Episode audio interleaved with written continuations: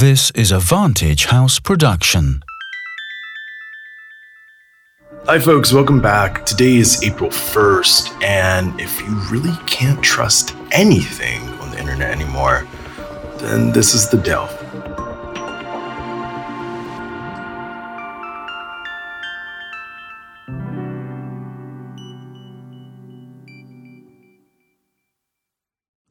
We're entering an era in which our enemies can make it look like anyone is saying anything at any point in time, even if they would never say those things.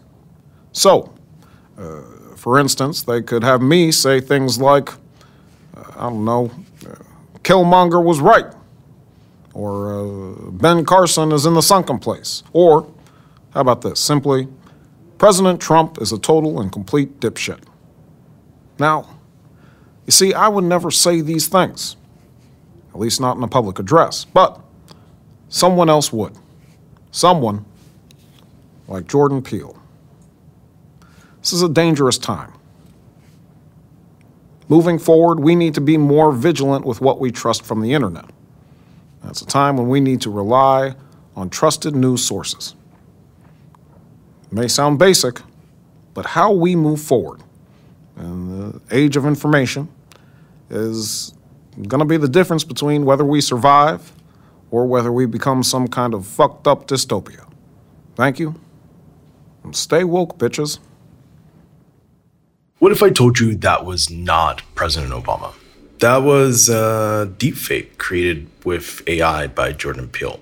Deepfakes and, and just AI in general is having a moment AI is everywhere these days, from algorithms that power social media feeds, the voice assistants in our homes like Siri and Alexa, to the new shiniest form brought to us by ChatGPT.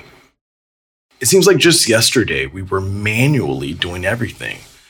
Now we have AI to the rescue to give us directions, write our papers, help me write this episode. But what exactly is AI? And what are the implications of its increasing presence in our lives? At its most basic level, AI refers to computer programs that are capable of performing tasks that would normally require human intelligence. This can range from simple tasks like recognizing patterns in data to more complex ones like natural language processing or even driving a car. One of the most exciting things about AI is its potential to revolutionize a wide range of industries, from healthcare and education to transportation and finance. But, as with any powerful technology, there are also concerns about its impact on society. We already know that misinformation is rife on social media. That's, that's old news. But the startling complexity of this technology is turning our ability to assess reality on its head. Of course, most politicians recognize that AI generated deepfakes are a danger to our democracy. Donald Trump, though, he recently shared uh, an, an AI image of himself praying surrounded by deep state looking officials on his languishing social media platform, Truth Social. A pair of unlikely partners on the Senate Intelligence Committee, Chairman Mark Warner of Virginia and Senator Marco Rubio of Florida, have been sounding the alarm bells about AI's ability to sow confusion and discord. Senator Warner is actually a former tech millionaire. He's leading the effort to regulate big tech. The two crusaders wrote letters to 11 social media companies urging the platforms to develop industry standards for sharing, removing, archiving, and confronting fake audio and video files, especially in light of foreign threats to US elections. But who's going to receive those letters? Elon Musk has fired half of Twitter. And with more widespread layoffs at Meta and Google, there is little oversight to be found in a time when, when it's desperately needed.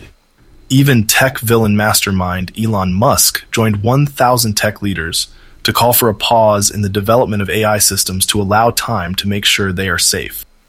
Musk was an initial investor in OpenAI and uses AI systems to help power Tesla's self driving technology. Musk famously obliterated the fact checking departments of Twitter in the name of, quote, free speech. Let's see if some regulation comes from this open letter titled, Pause Giant AI Experiments now that the arsonist is called the fire department.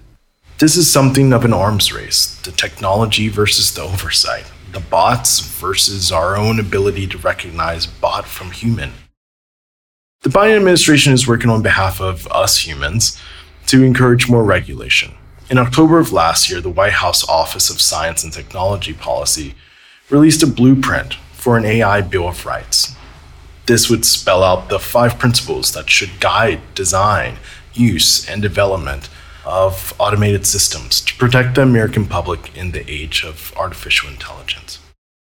Here with me today to discuss AI deepfakes, the potential impact on politics, and the administrative response is none other than the 46th President of the United States, Joseph R. Biden. Mr. President, it's an absolute honor. Thank you so much for joining us on The Delve.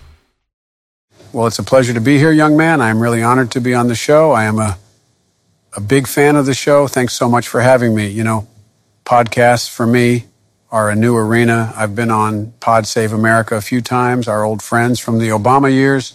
But you know, it's all new. So is AI. This is going to be a major issue in the 2024 campaign. You know, foreign actors and domestic rabble rousers could use this technology to, to impress, impersonate me. And that's why we got to hold big tech accountable. We gotta. Otherwise, it's this type of malarkey that will be the next great hoax that jeopardizes our democracy. What is your administration doing to combat this? My administration, we crafted an AI Bill of Rights. We are standing up to special interests, and I have said for a long time, it's time to hold big tech accountable for the harms they cause. We need to ensure the American public is protected in an increasingly automated world. It's about civil rights people. Technology must work for the American people and I'll work with anybody to get this done because that's how we do it around here. Wow. Thank you so much, Mr. President. We really appreciate you coming on the show. Oh, oh my goodness. It, it looks like we're getting a, a call from, uh, from Donald Trump.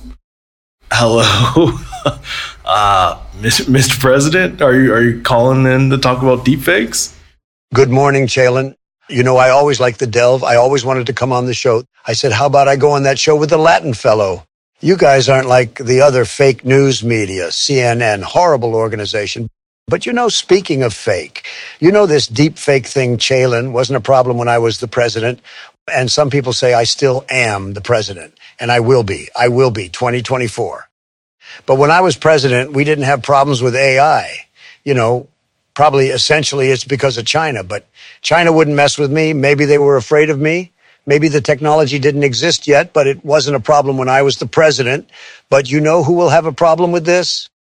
Ron DeSanctimonious. There's no way he could handle this problem. I could tackle this problem, but eh, you know what some people are calling him? Meatball Ron. I said, I won't call him that. I won't call him Meatball Ron, but that's what they're calling him. I call him Tiny D.